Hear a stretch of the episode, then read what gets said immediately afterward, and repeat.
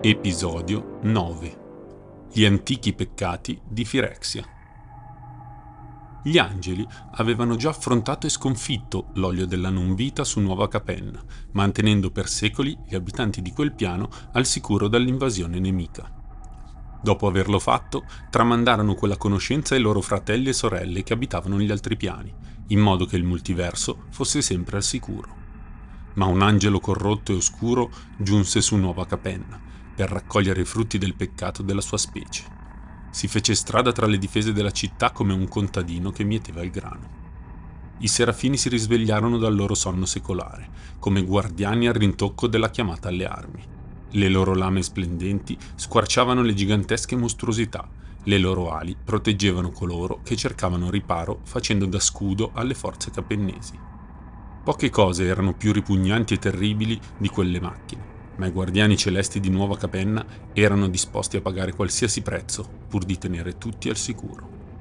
La più giovane di quelle creature angeliche, Giada, avrebbe tanto voluto aiutarli, ma era ancora inesperta, non possedeva ancora la fiera sicurezza dei suoi simili. Atraxa avanzò nella città, con il suo esercito al seguito. Nemmeno i complessi meccanismi di difesa di Parkhaven sembrarono intralciarla. I rivettatori, imperlati di sudore, si nascosero sotto ogni trave, le loro veloci mani smontavano il lavoro dei loro antenati, mentre l'angelo corrotto volava sopra di loro senza preoccuparsene. Erano troppo piccoli per lei, insignificanti. Alla fine, quella sarebbe stata la sua rovina.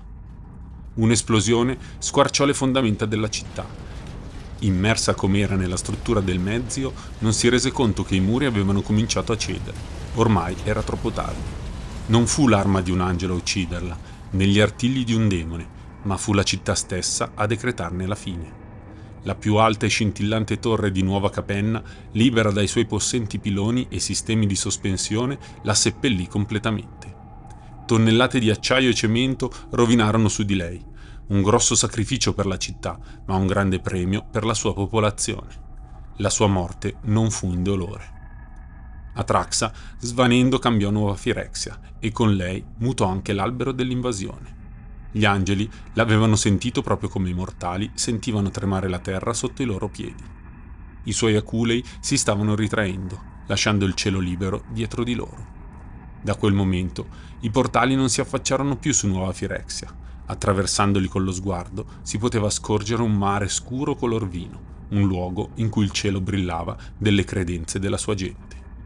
Teros. Nonostante anche lì ci fossero dei guardiani, c'era bisogno di un aiuto in più. Fare la cosa giusta senza badare alla propria incolumità, vedere oltre il bisogno di pochi, questo era ciò che significava custodire il multiverso. Giada sorrise. Le era chiaro. Si librò sopra tutti e con voce sicura disse: «Laggiù c'è bisogno di noi, è lì che dobbiamo andare». Gli angeli, catapultati in un mondo che non apparteneva loro, non provarono né paura né esitazione né rimpianti. Iniziarono semplicemente a fare quello che avevano sempre fatto: proteggere. Sempre luminoso come il sole del mattino, anche se contaminato e corrotto, Eliod risplendeva. Gli angeli, non curanti del rischio di bruciare, si spinsero sempre più vicini a lui.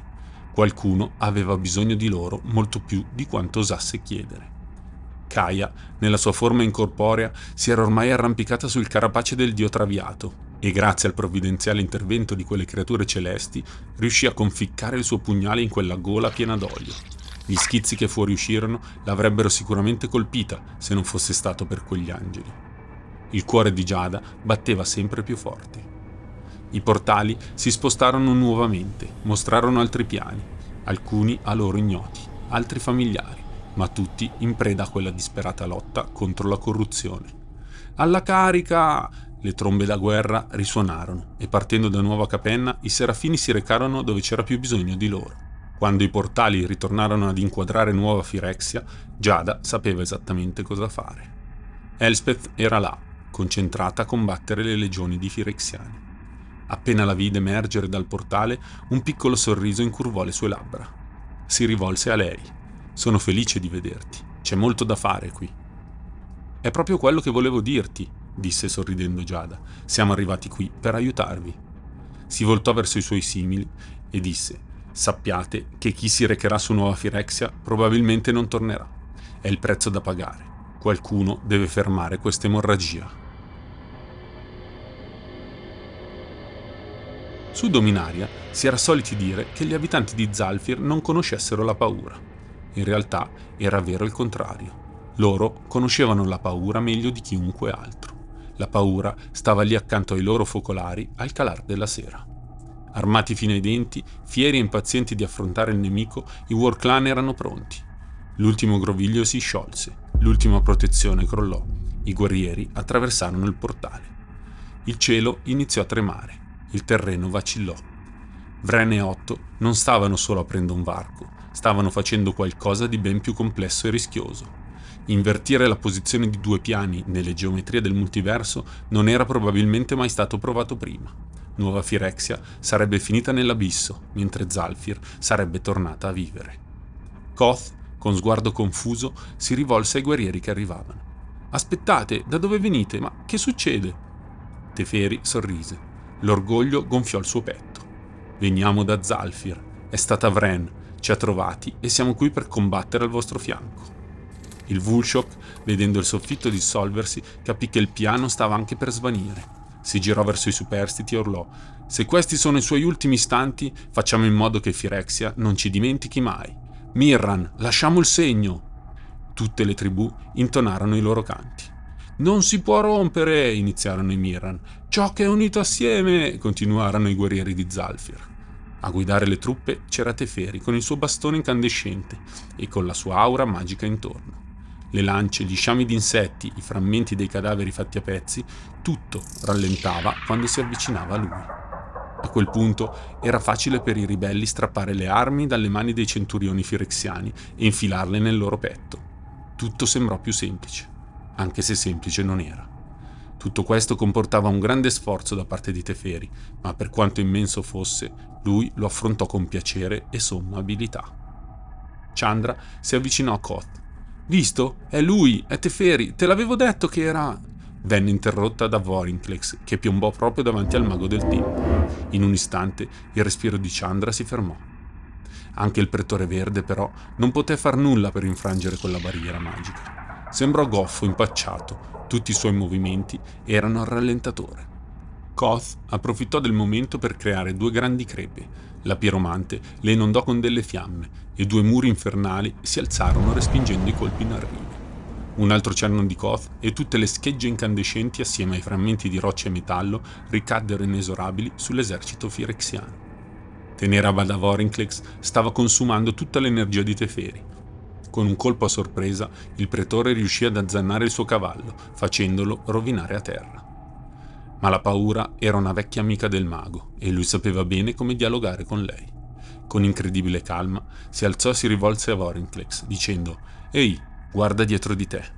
Il pretore, quasi infastidito, ringhiando, si girò.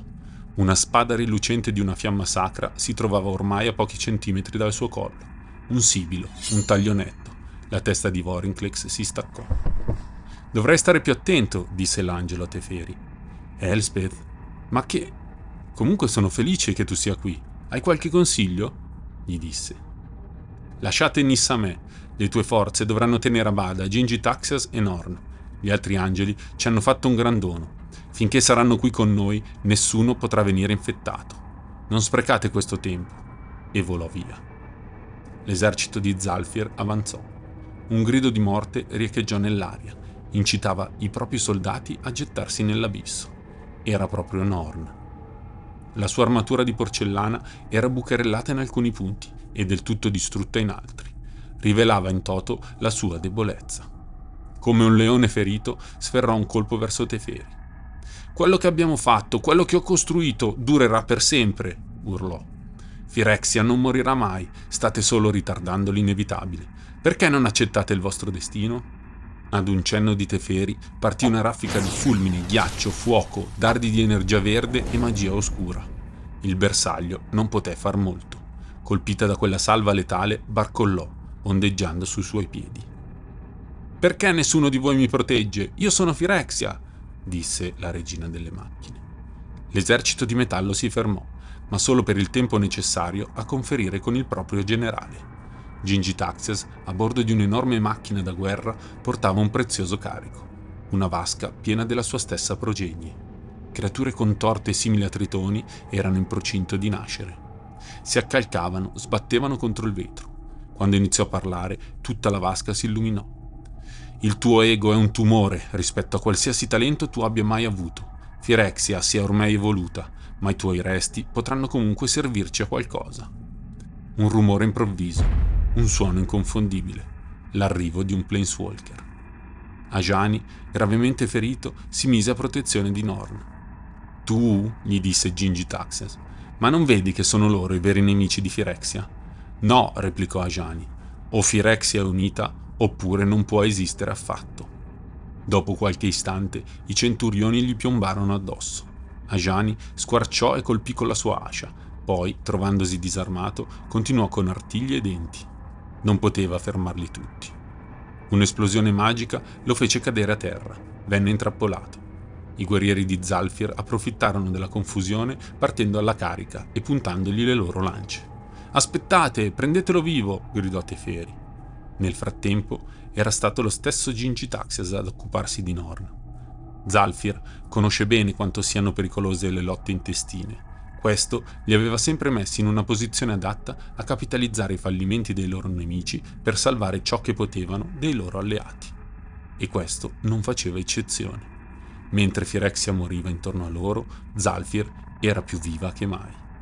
Jin-Gitaxias fece spuntare una serie di lame dai fianchi del suo carro da guerra. Un gesto e iniziarono a vorticare all'impazzata, trafiggendo chiunque si trovasse a tiro. Fu una carneficina. Teferi, vedendo quel macabro spettacolo, si fece strada verso quella dispensatrice di morte. Il suo movimento veloce gli permise di arrivare indenne fino a toccarla, e quando la sua mano si appoggiò su di essa, per una preziosa manciata di secondi, le lame si fermarono. Fu sufficiente. Il generale tentò di colpire il mago. «Non farai del male a Teferi!» gridò una donna con un enorme martello da guerra. L'impatto con il pretore fu tremendo. Jin-Gitaxias venne scaraventato contro il vetro della sua stessa macchina da guerra. Le lame ricominciarono a roteare. L'olio immondo schizzò sui vestiti di Teferi, che fece giusto in tempo a spostarsi. Guardando le sue vesti sporche, pensò che quello fosse un prezzo più che equo da pagare, pur di vedere Jin-Gitaxias cadere vittima della sua stessa creazione. I bordi del portale iniziarono a sfarfallare. Si stava richiudendo. Era il momento di suonare la ritirata. I War Clan avevano fatto abbastanza. I tamburi cambiarono ritmo, annunciarono a tutti la fine della battaglia. Perché una comunità prosperi è necessario che i suoi individui siano al sicuro. Nuova Phyrexia stava scomparendo, ma ciò non significava che anche i Mirran dovessero seguirla. Finché rimarranno in vita, potranno costruirsi la loro nuova casa. «Tracciate un percorso per estrarre i Mirran!» gridò il capoclan. Quando Teferi tornò sulla piattaforma, quasi tutti erano in salvo. Poteva scorgere la ritrovata realtà che lo attendeva dall'altra parte. Vide anche Vren, che stava tra le fronde di un albero.